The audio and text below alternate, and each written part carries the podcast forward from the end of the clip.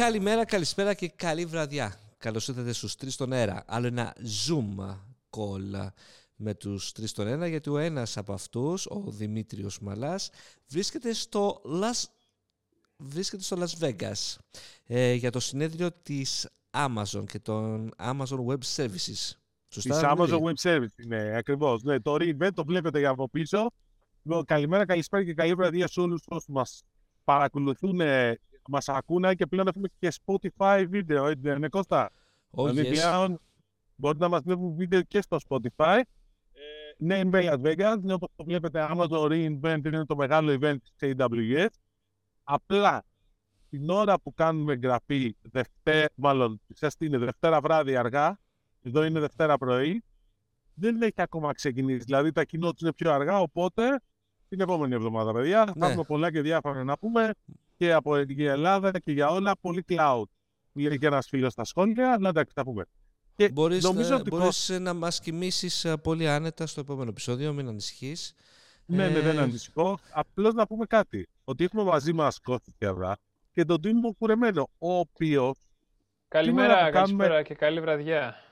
Την ώρα που κάνουμε εγγραφή, άρα τεστ για όσους μπουν και θα παρακολουθήσουν το επεισόδιο από Τρίτη, η γενέθλια. Βεβαίως. Ευχαριστώ, παιδάκια. Να είστε καλά. Χαίρομαι πολύ που το θυμηθήκατε.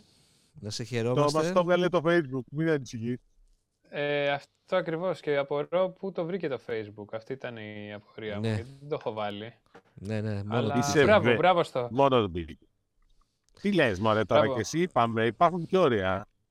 Δημήτρη, τι καιρό έχεις στην Αμερική? Έχει λίγο καλύτερα από την Ελλάδα, θα έλεγα. Το Las Vegas δηλαδή έχει γύρω στους 12-13 βαθμούς σήμερα. Δεν είναι πολύ καλά, κάνει κρύο. Σύχρα την έχει. Εντάξει, είμαστε τίγκα στα πώς τα λένε. Δημητρή, τίγκα, ποια? Στα τυχερά παιχνίδια, κουλοχέριδες και όλα αυτά. Όπου, παιδιά, έχω να πω ότι το εξής το ρεπορτάζ είναι ότι έχουν εξελιχθεί τεχνολογικά, δηλαδή.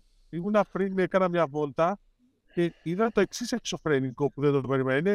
Εκεί πέρα παίζουν blackjack και έχει πάνω από την τύψη, τον τύπο που μοιράζει, έχει κάμερα και αυτό συνδέεται με όλες τις θέσεις γύρω-γύρω και μπορείς να βάζεις ηλεκτρονικά τα μπέτ. Δεν πετάς τις μάρκες. Δεν το έχω δει αυτό. Δεν ξέρω αν είναι καινούριο, αλλά είναι πολύ. Ακόμα και ρουλέτα έτσι. Δηλαδή, να βάζεις ρουλέτα. Στο Βενίσια. Στο Βενίσια, ναι. Εντάξει. Δηλαδή, λες, εντάξει. Δηλαδή, όλα είναι ηλεκτρονικά, το οποίο νομίζω χαλάει τη μαγεία για μένα. Ναι, εντάξει. Παίξε ένα χιλιάρικο για μας, εντάξει, για την εκπομπή. Θα μου τα στείλεις? Όχι τώρα, στο κόκκινο. Παίξτα και θα στα δώσει. Καλά, εντάξει, οκ. Bitcoin, Κώστα, πήγες στην Binance, όχι, στον τύπο? Όχι, δεν πήγα. Μου είπαν ότι είναι χαμός, ούτε εγώ πρόλαβα, αλλά μου είπαν ότι είναι χαμούλη. Πες τα μετά. Ωραία, πάμε σχόλια. Πάμε σχόλια, ναι, λοιπόν. Από το Insomnia, εντάξει, οκ, νομίζω κλασικά και τέτοιο μιλάει για τον Antenna Plus. Εντάξει, θα μιλήσουμε μετά. Ναι, μιλήσουμε μετά. Το Fresh έγινε φοβερό. Δεν έκανα την πληρωμή. Δεν πλάστη την ώρα του αγώνα. Εντάξει, παιδιά, έχει πέσει γέλιο. Εγώ τα έλεγα την περασμένη εβδομάδα, αλλά θα τα πούμε και λίγο πιο μετά.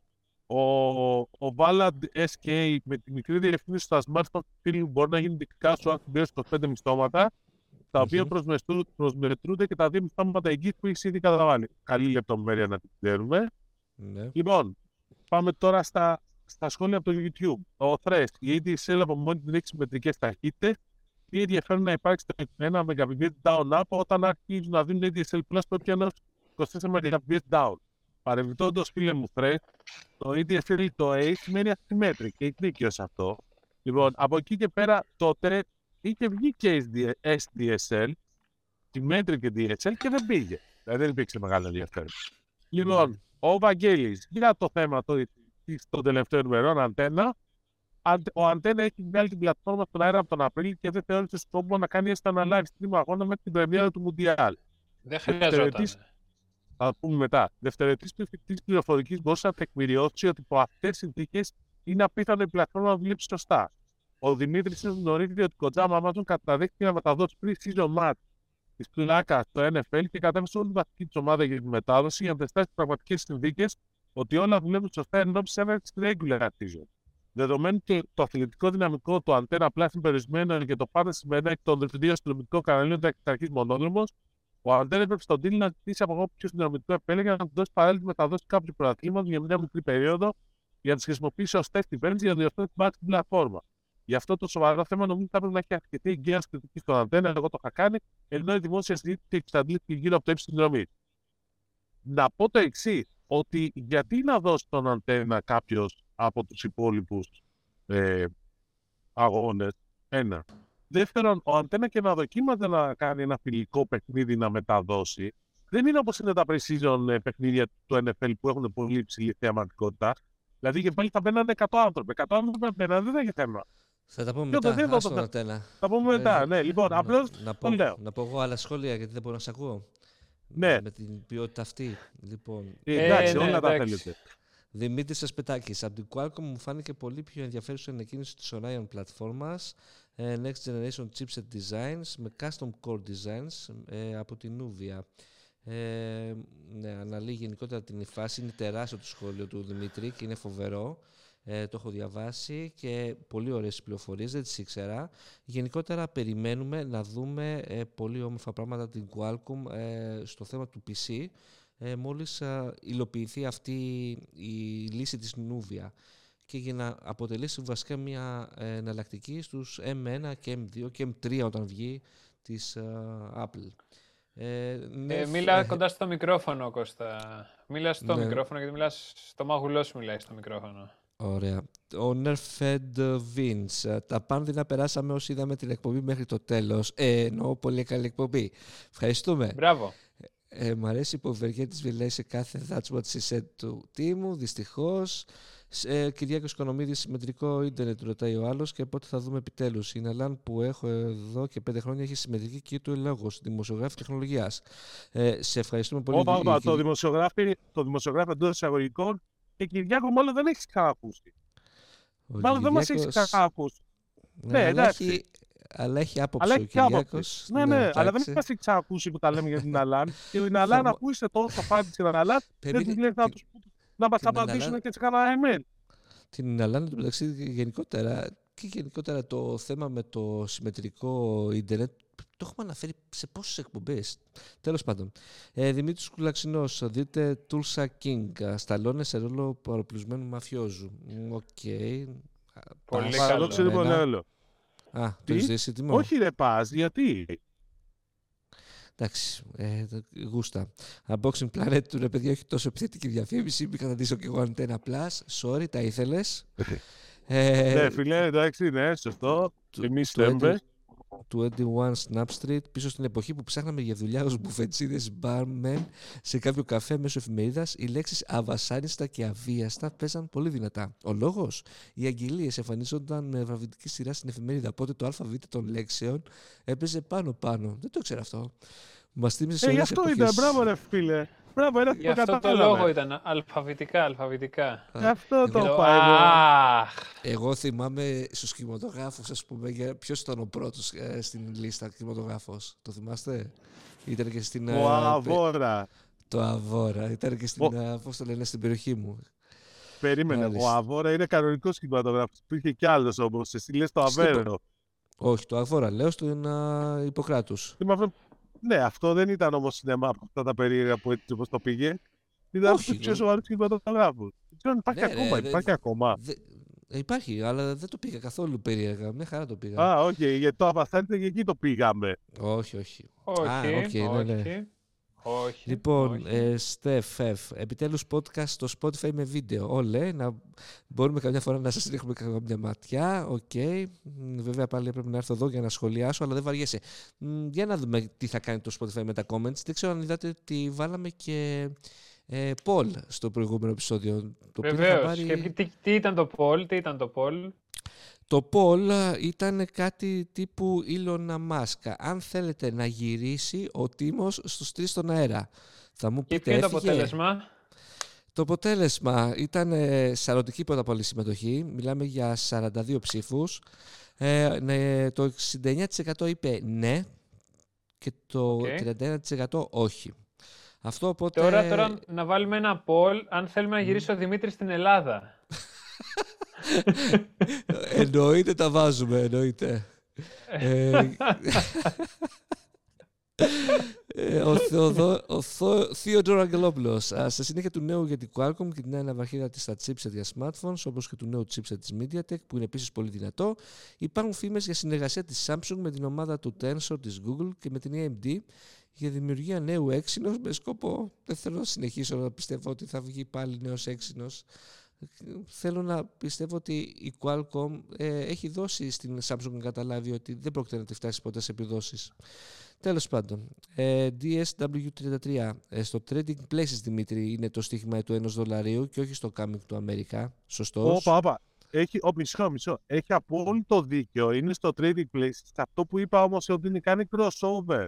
Το Coming to America που ο Eddie Murphy που παίζει το ρόλο του πριγκίπα, τα λεφτά που δεν θέλει να τα εξαφανίζει για να μην τα δει, τα δίνει σε δύο άστεγους που είναι τα δύο αδέρφια που έχουν μείνει άστεγοι λόγω του στοιχήματος από το Trading Place.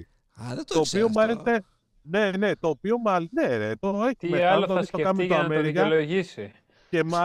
Και μάλιστα επειδή έβλεπα ένα ντοκιμαντέρ στο Netflix για κάποιες συγκεκριμένες ταινίες, μία εκ των οποίων το Coming to America, το οποίο είναι η πρώτη κομεντή με βασιλικό ζεύγος που είναι μαύρη, το οποίο έχει πολύ ενδιαφέρον και λέει ότι αυτό το κομμάτι το έβαλε μέσα ο ίδιος ο Eddie Murphy.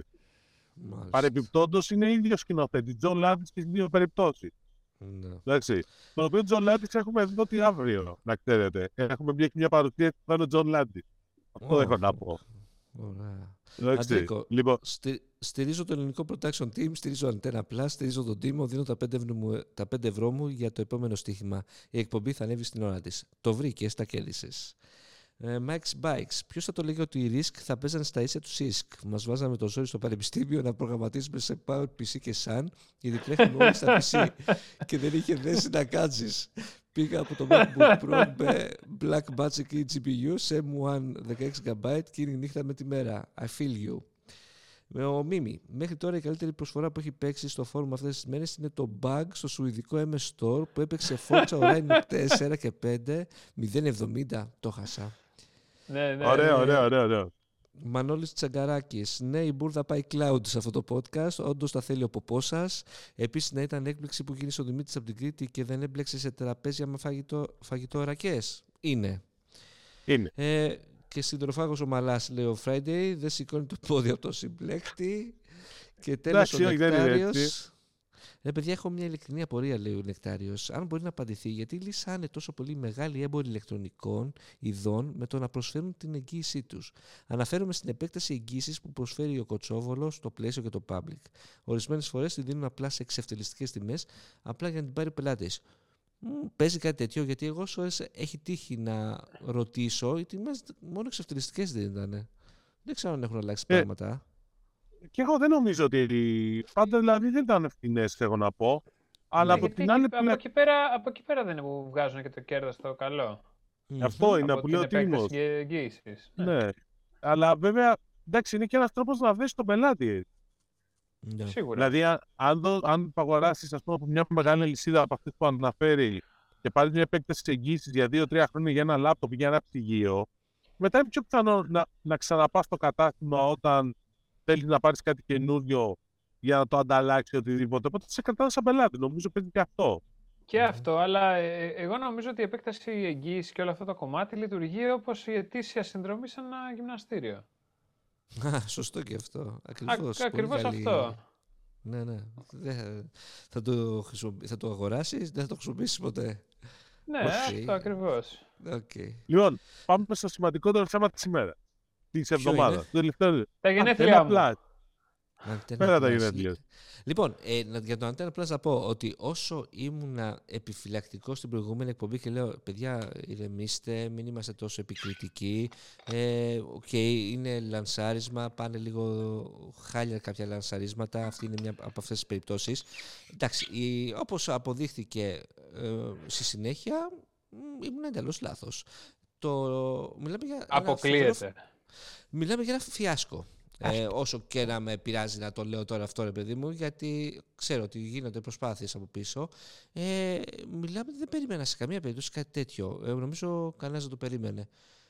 Που λέγαμε για τις δοκιμές, Δημήτρη, και όλα αυτά, υπάρχουν συγκεκριμένες υπηρεσίες, συγκεκριμένα service που μπορείς να τρέξεις για να φέρεις φόρτο στην υπηρεσία σου και να δεις αν αυτή μπορεί να τα επεξέλθει και αν χρειάζεται περισσότερη υποστήριξη, είτε είναι σε cloud, είτε είναι σε hardware, σε bandwidth, δεν ξέρω και εγώ τι.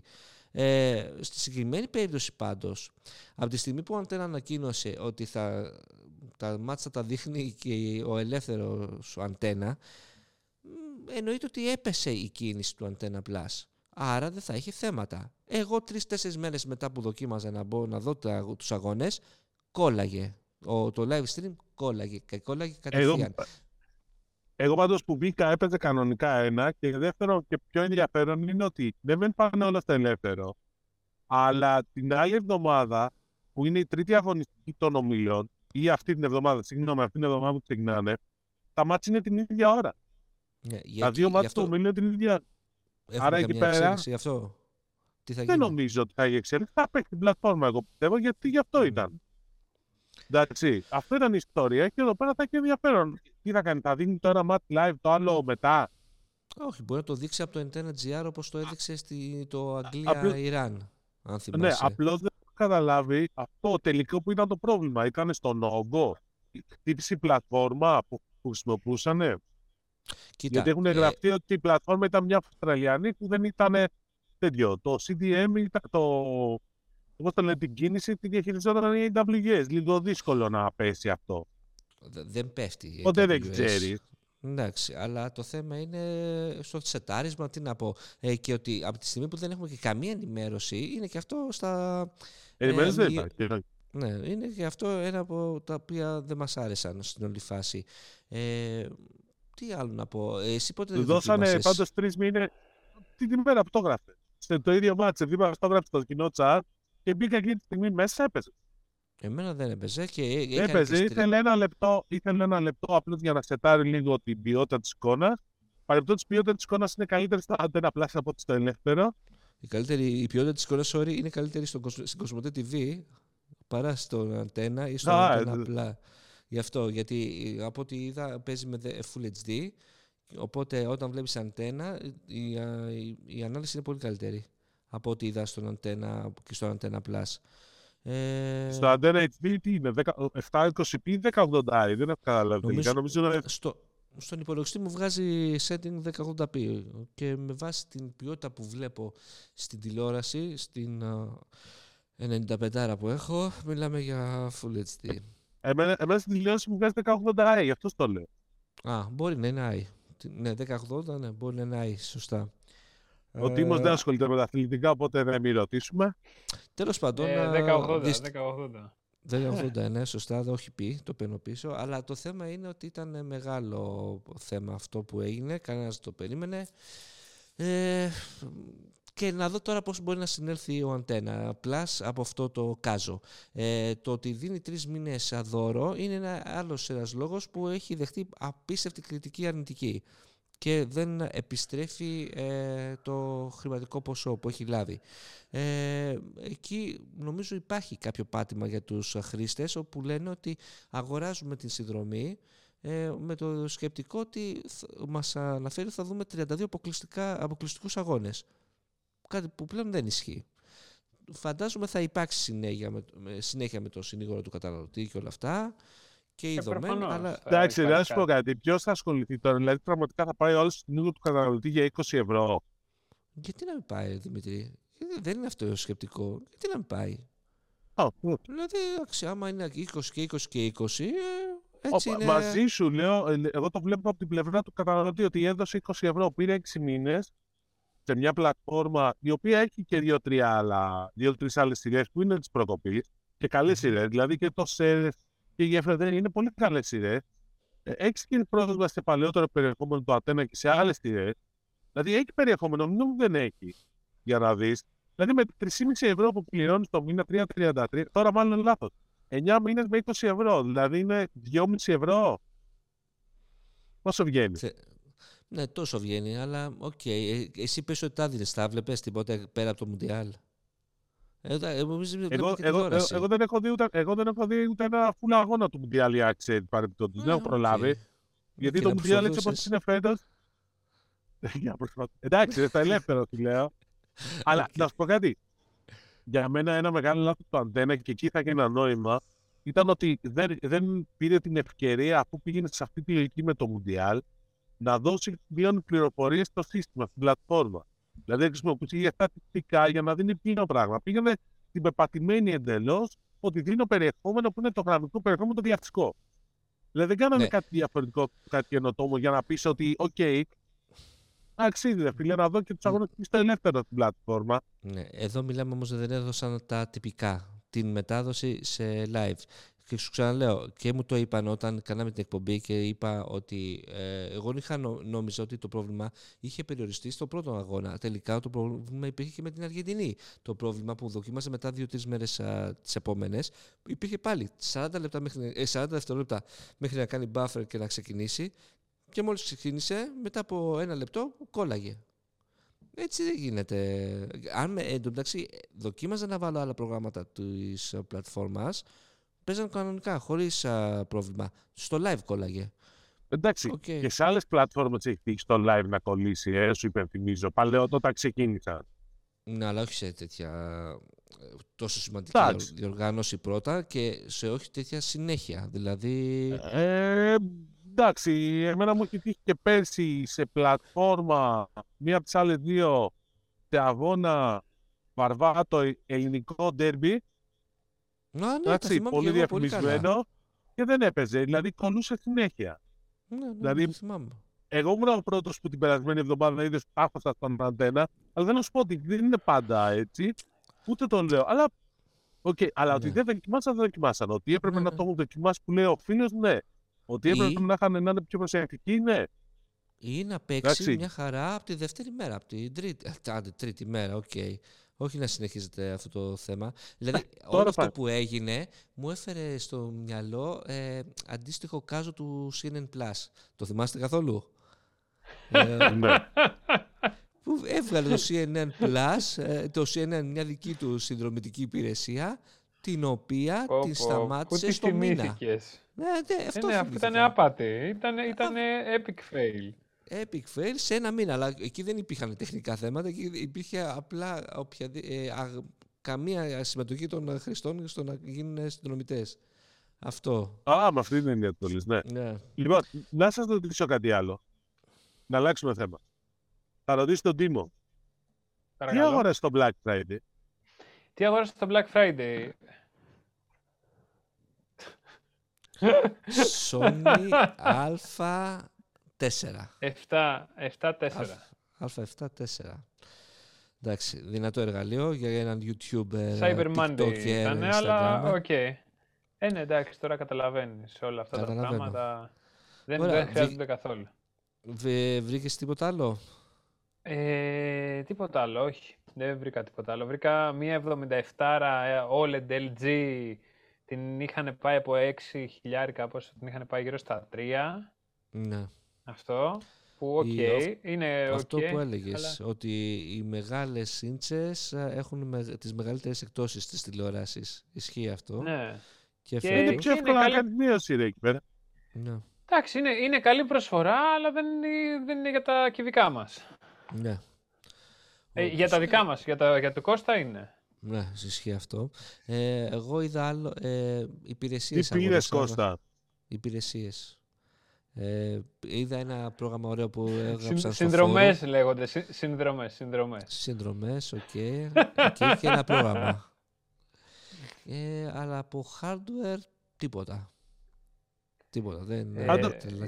Πάντως, δεν ξέρω τι λέτε εσείς. Και εγώ η αίσθηση είναι ότι δεν ήταν όπως ήταν άλλες φορές, αλλά σύμφωνα με το Best Price, που ήταν ένα δελτίο τύπου χθες Δευτέρα, κάνει λόγο για αύξηση παραγγελιών 40% και αύξηση της αξίας κατά 21%. Εγώ πάντως, οι πληροφορίες ειδικές μου λένε ότι τα πράγματα ήταν χειρότερα από πέρσι και αρκετά χειρότερα. Δηλαδή δεν υπήρχε τόσο μεγάλο ενδιαφέρον. Ναι. Και εγώ την ίδια αίσθηση έχω και την ίδια γενικώς το ίδιο ενδιαφέρον. Mm-hmm. Και εντάξει, και το λέω αυτό γιατί βλέπω, ας πούμε, στο λέει ότι οι δημοφιλέστερες κατηγορίες ήταν η action κάμερα και τα gaming headset και οι καρέκλες gaming και οι σκούπες ρομπότ. Εντάξει, και οι φρυτέζες αέρος γενικώς παίξαν πολύ, να ξέρετε. Και πολύ gaming, ok. No. Και επειδή πήγε πολύ καλά και οι μηχανές εσπρέσο, έγινε το εξής, έβγαλε μια τρομερή προσφορά η Νεσπρέσο. Έβαλε 60% κάτω τις μηχανές. Έβαλε και άλλη μία που με 120 ευρώ κάψουλες παίρνεις τώρα μια μηχανή επίσης. Μπράβο, είχε κάτι τέτοια. Και πήγαν οι μηχανές.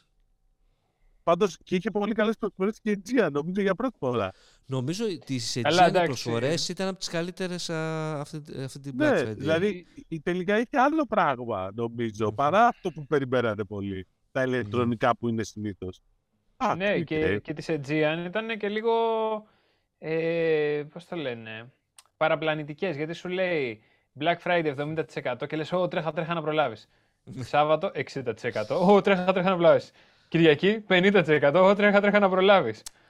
Μισό λεπτό. Εντάξει, ρε φίλε. Έλεγε ότι είναι πρώτη μέρα. Ναι, δηλαδή, και το έλεγε, ότι... αλλά ήταν αυτό που λες, αλλά και το κομμάτι του 70%, τα ψηλά γαράματα τα είδες που ήταν 70%. Πρώτη Γενάρη με... από 7 Γενάρη μέχρι 26 Φεβρουαρίου, ξέρω εγώ, σε τέτοια φάση. 70% σε όλες τις πτήσεις, σε κάτι κενές περιόδους. Μήπως σου έλεγε έως 70%. Και μετά πήγαινε έως 70% προφανώς, και μετά πήγαινε σταδιακά, σου λέγει από κάποιο περίοδο του Μαρτίου μέχρι κάποια περίοδο του Μαΐου ήταν 40%. Νεκρή περίοδος προφανώς, το high season του καλοκαιριού. Okay.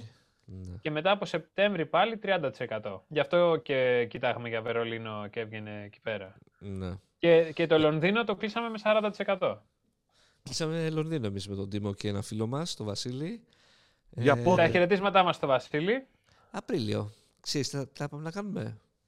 Όχι, μην του πεις, μην του πεις. Να μου πεις. Star Wars Celebration.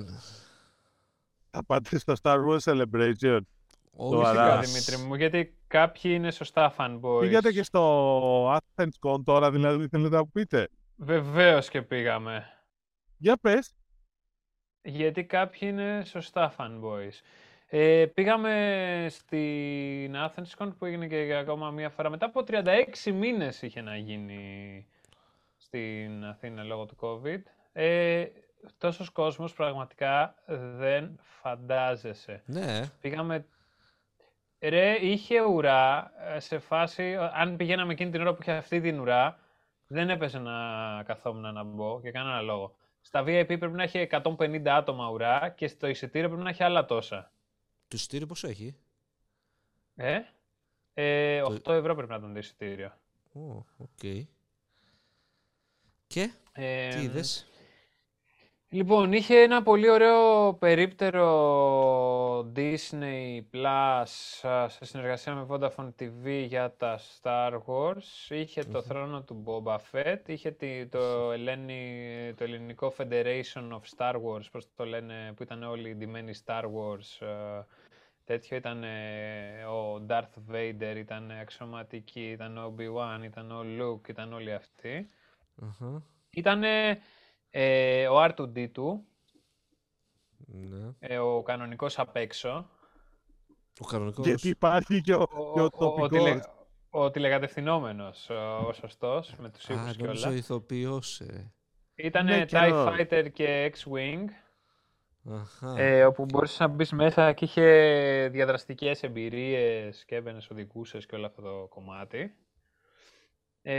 Το περίπτερο του Star Wars της Disney ήταν original set από το Star Wars, όπου τα φέρνει ένας τύπος από το εξωτερικό και πηγαίνει από έκθεση σε έκθεση και στείνει αυτό το συγκεκριμένο περίπτερο, γιατί έχει τα original set από έξω, κανονικά το backstage και όλο αυτό το κομμάτι. Γενικότερα η παρουσία της Disney σιγά σιγά μεγαλώνει στο convention. Πέρσι είχε φέρει το life size, το πάλι TIE Fighter τι είχε φέρει επάνω. Ναι. Τώρα είχε ένα τεράστιο κεντρικό περίπτερο θηριώδες, με life size πάλι δύο διαστημόπλια τέτοια. Είχε το πύργο, το θρόνο του Boba Fett στην είσοδο με το που έμπαινες για να κάτσεις να φωτογραφηθείς. Απέναντι ακριβώς ήταν ο Darth Vader που φωτογραφιζόντουσαν και είχε κάνανε lightsaber μάχες και όλο αυτό το κομμάτι. Πέρα από αυτό είχε κόμικ δημιουργούς, είχαν απ' έξω, είχε πάρα πολλούς cosplayers ντόπιους και ξένους, όπου και οι ξένοι κάνανε meet and greet, ερχόντουσαν απ' έξω και καθόντουσαν για να φωτογραφηθούν με το κοινό τους. Μάλιστα. Θα δούμε και η Μαρίνα την Παρασκευή, να δούμε τι είδε ο Παύλος, νομίζω έχει κάνει... ναι, ο Παύλος έχει κάνει σίγουρα ρεπορτάζ εκεί πέρα, πρέπει να κάτσε πάρα πολύ ώρα. Πραγματικά είχε πάρα πολύ κόσμο, προφανώς ξεχνούσες ότι υπάρχει COVID ή οτιδήποτε εκεί πέρα μέσα. Ήταν ο ένας πάνω στον άλλον κυριολεκτικά, κλειστός χώρος, στα γνωστά τα κλασικά. Αυτό, είχε πάρα πολύ ντυμένο κόσμο, έλα πες το. Λοιπόν, εδώ που είμαι, θα έχει 50 με 60.000 κόσμο, δηλαδή έχει αρχίσει την άρχη, είναι μάσκες, δεν βλέπει. Δημήτρη, εκεί που είσαι, όταν έρθεις εδώ, θα σε δούμε σε 2 εβδομάδες πάλι. Έτσι όπως μας το λες. Αφού είχα πρόσφατα, ρε. Είχα πρόσφατα κολλήσει. Εγώ έχω αντισώματα. That's what she said. Πρόσεξε, γιατί πήγε να γελάσει με το που το είπε Κώστα. Που ζουν οι εργασπίνες.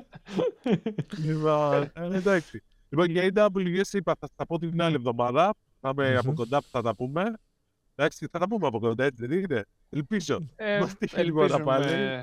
Να είμαστε καλά. Αυτό. Και να μην μπλέξεις σκάλα. Λοιπόν, Κώστα, να πούμε αυτό που λέγαμε πριν την εκπομπή. Ναι, για το θέμα που έχει βγει. Για πες το εσύ που θα βοηθήσει. Πείτε τα. Έχει βγει ένα θέμα από Δευτέρα πρωί στα μέσα, που έχει βγει από τους δημοσιογράφους που καλούν το δικαστικό ρεπορτάζ, που μιλάνε για μεγάλη και γνωστή εταιρεία τεχνολογίας που έχει κάνει καρουζέλ και έχει 47 στελέχη της που έχουν εμπλέξει κτλ. Αποκλείεται. Ναι, αποκλείεται. Έτσι όπως είναι γραμμένο το μεταξύ το θέμα από όλους τους συναδέλφους του δικαστικού, νομίζω ότι είναι κάποια εταιρεία πάρα πολύ γνωστές και δεν είναι. Δημητρή, είναι. Απλά δεν είναι. Συμφωνώ ότι δεν είναι τόσο μεγάλο όσο αφήνει να νοηθεί το δημοσίευμα. Αλλά ναι, είναι αυτό μεγάλο. Εννοώ. Ναι, είναι γνωστή η εταιρεία και γι' αυτό έχει και 20 εκατομμύρια είναι όλη η ιστορία. Εντάξει. Μπορείς να εξηγήσεις, σε παρακαλώ, τι εστί καρουζέλ, γιατί κάποιος μπορεί να το ακούει και να λέει κάτι με σεξ. Αλλά ναι, ή τέτοιο, ή το παιδικό της σερτ είναι ένα καρουζέλ επίσης. Επίσης μπορεί να είναι στο Instagram καρουζέλ, στο Facebook καρουζέλ. Ναι. Εντάξει, ουσιαστικά είναι μια ιστορία που είναι απάτη κατά των κρατικών φορέων στην προκειμένη περίπτωση, που γλιτώνε το ΦΠΑ εταιρεία. Ναι. Δηλαδή, υπάρχουν τέτοιες απάτες. Ναι, υπάρχουν τέτοιες απάτες που ουσιαστικά βέβαια, το οποίο βέβαια έχει λίγο γκρίζα ζώνη. Ποια είναι ότι το τέλος της ημέρας ο καταναλωτής αγοράζει κάτι πολύ πιο φθηνό. Ναι, επειδή δεν αποδίδει ΦΠΑ. Στην ουσία, αυτός που το πουλάει. Ο έμπορος, ναι. Ακριβώς. Εντάξει. Το λέω δηλαδή ότι είναι χρόνια αυτή η ιστορία, δεν είναι καινούργια. Βεβαίως. Και ένας από τους τρόπους άμυνας ήταν αυτό που βγάλανε με το να μπορείς να αγοράζεις αποφορολογημένα τα λάπτοψ, τα κινητά και τι άλλο. Δεν θυμάμαι. Και άλλη μια κατηγορία νομίζω. Αλλά και πάλι έχουμε δει και πέρα κάποιους πάλι εμπόρους.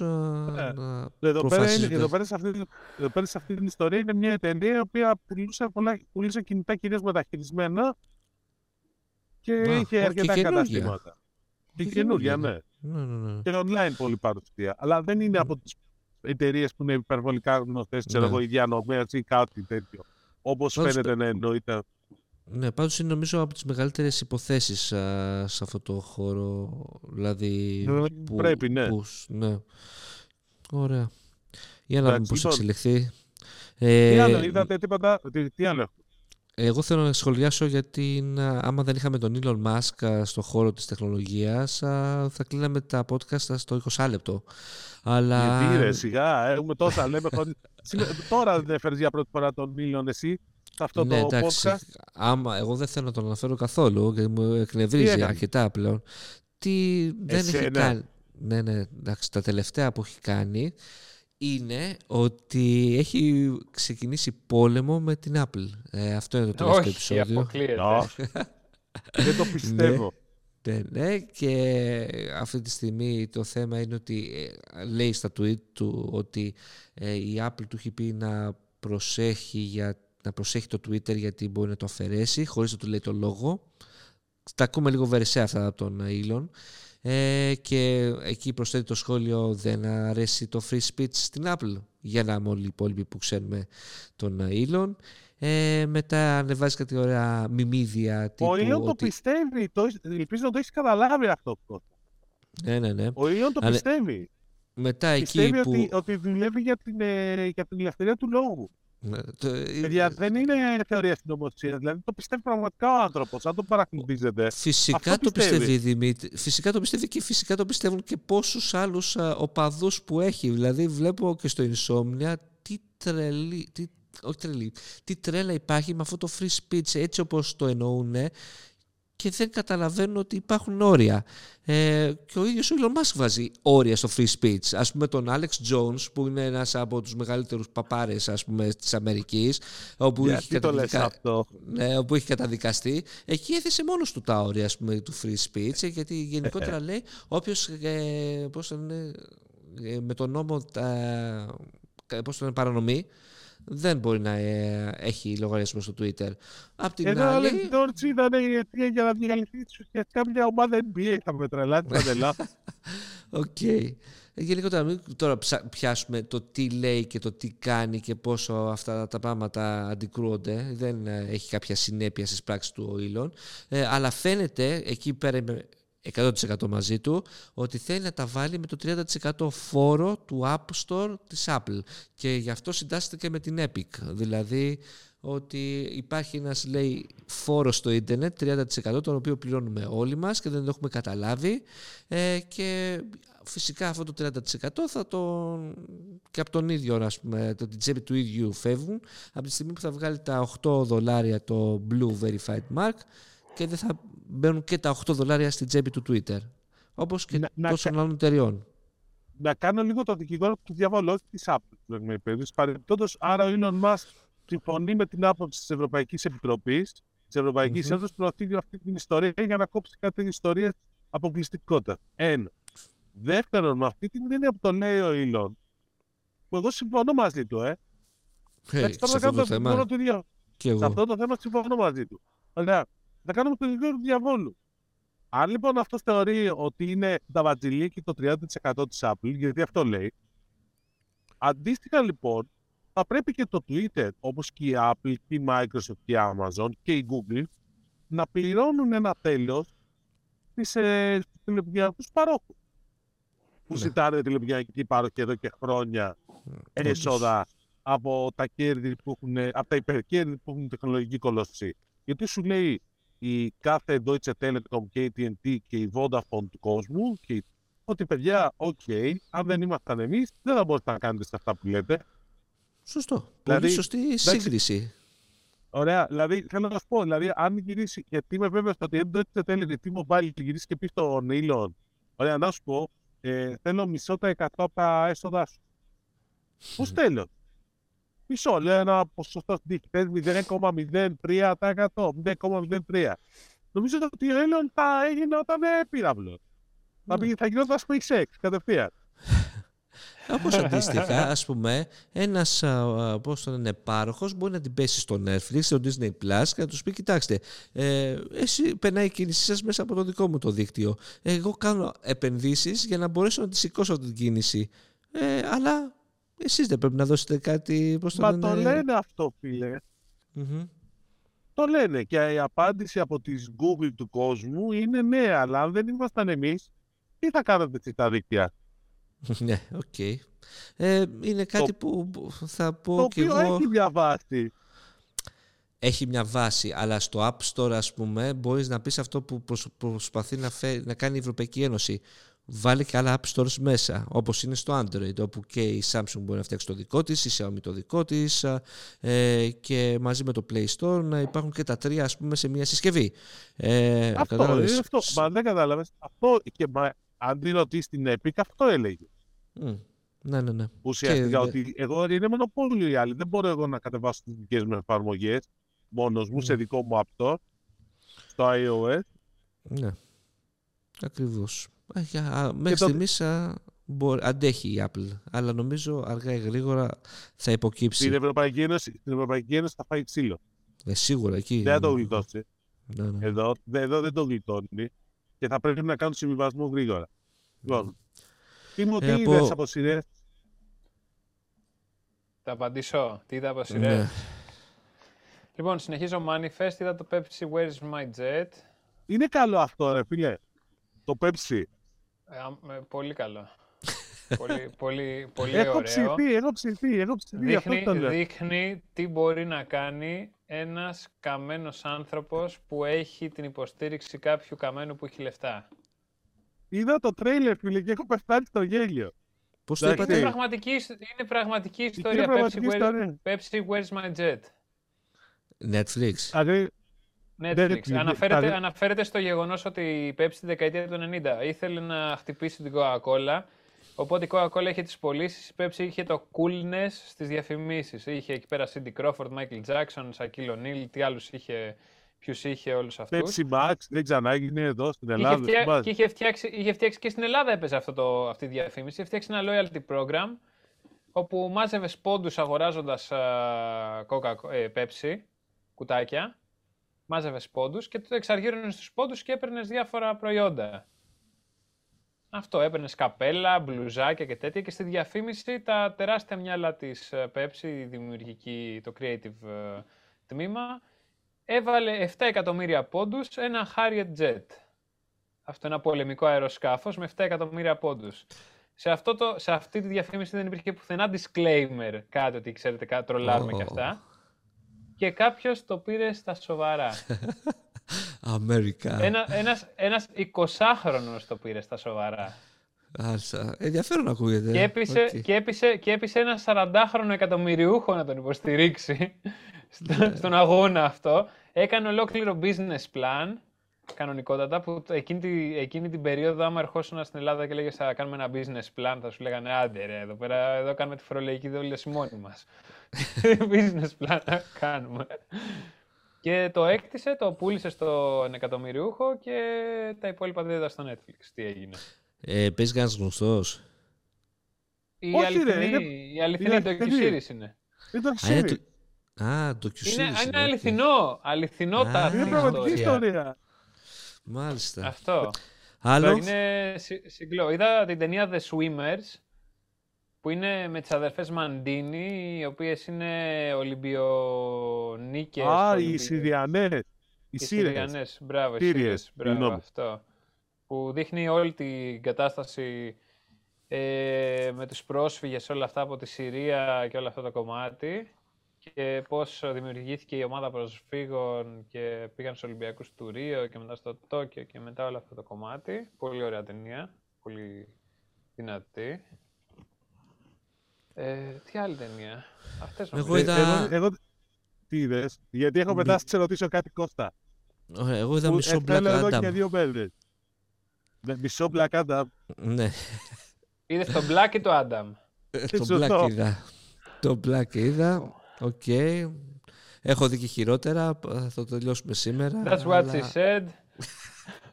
Και μαύρα και χειρότερα. Δηλαδή, εντάξει, πόσο the what she said ήταν αυτό. Δημήτρη, τι θες να ρωτήσεις? Καταρχήν να πω ότι τελείωσε ο πρώτος κύκλος του Άντορ, να το δείτε, είναι πάρα πολύ καλό. Αν και είναι σχετικά αργό, αλλά είναι ωραίο. Ο δεύτερος κύκλος ήταν πολύ καλύτερος, πιστεύω. Λοιπόν, θέλω κάτι που περιμένω εδώ και 3 μέρες, δεν ήθελα, Κωστάκη, να σε ρωτήσω.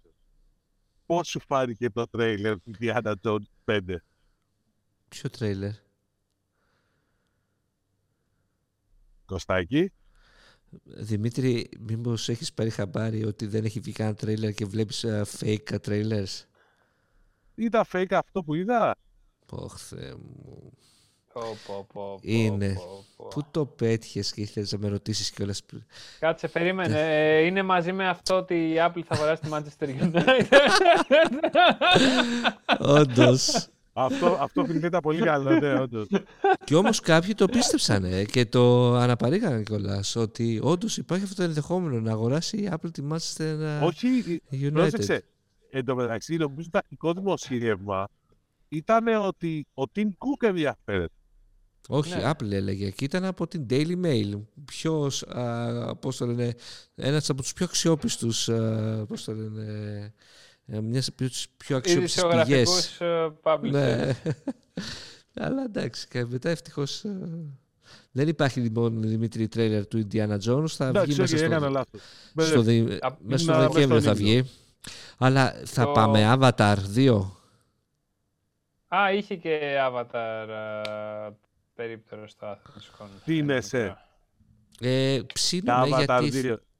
Ψήνομαι γιατί θέλω να δω πόσο μούφα πρέπει να είναι μια ταινία με budget 370 εκατομμυρίων δολαρίων. Θέλω να το δω αυτό, ας πούμε. Μακάρι να... Δεν θέλω να το ζήσω. Μακάρι να διαψευστώ. Αλλά εντάξει, ούτε με το ένα είχα τρελαθεί. Καθόλου βασικά δεν είχα τρελαθεί. Το ένα έχω μια άποψη. Το ένα το έχεις δει στο σινεμά ή σε 2D ή σε 3D. 3D σινεμά. Δεν. Σε 3D, φίλε, είναι πάρα πολύ καλό. Σε 2D είναι πιο δύσκολο να το δει. Και σε 3D είναι πάρα πολύ καλό. Μάλιστα. Το έχεις συνοθετήσει εξαιρετικά ο Κάμερον σε 3D. Σε 2D είναι... Για να δούμε τι έχει τώρα. Την ταινία του Will Ferrell με τον Ryan Reynolds την έχει δει κανένας? Όχι. Apple TV είναι αυτό. Apple TV. Τη χριστουγεννιάτικη. Ούτε εγώ. Πρέπει να κάτσω εδώ τώρα. Κουράγιο Δήμο. Λοιπόν, αυτά. Ναι, το νομικό αγγελούδι ζήτησε να του πούμε χαιρετίσματα. Να του πούμε ότι μας λείπει. Α, ευτυχώς. Ναι. Πρέπει να τον πάρω το τηλέφωνο να λέμε όλα. Αυτό και εσύ, Δημήτρη, να τον καλέσεις. Αυτά τα δύο θα σου πω. Εμένα δεν σου πέφτει, γιατί εμένα αυτός πρέπει να με καλέσει. Αλλά αυτό είναι μια άλλη ιστορία. Λοιπόν, νομίζω θα αποφεύγει. Όχι, δεν με αποφεύγει. Ξέρω να τη λέω. Λοιπόν, έγινε παιδιά, τα λέμε. Καλή συνέχεια. Καλή επιστροφή, Δημήτρη. Χρόνια πολλά, Δημήτρη. Καλή επιστροφή, Δημήτρη. Ευχαριστώ, παιδιά. Να είστε καλά, να έχουμε υγεία και του χρόνου. Χαρά. Κάντε like, comment, share αυτό το επεισόδιο. Ξέρετε τώρα εσείς. Και πάρτε μέρος. Πάρτε μέρος στην ψηφοφορία στο Spotify. Γιατί μπορεί να γλιτώσουμε. Να ξεπεράσουμε 42 συμμετοχές που είχε ο Τίμος. Αυτό. Ψηφίστε να γυρίσει ο Δημήτρης. Τις 42.000 ξέχασα να πω. Αυτό. 42 ψήφους και επίσης πρέπει να ξεπεράσουμε το ποσοστό που είχε ο Τίμος. Πρέπει να πάμε στο 80%. Και πριν τα Χριστούγεννα θα βάλουμε poll για τον Ευεργέτη. Το επόμενο μετά. Αυτό. Δεν μας ενδιαφέρει τα κάτι. Λοιπόν, έγινε παιδιά. Bye bye. Καλή συνέχεια. Bye.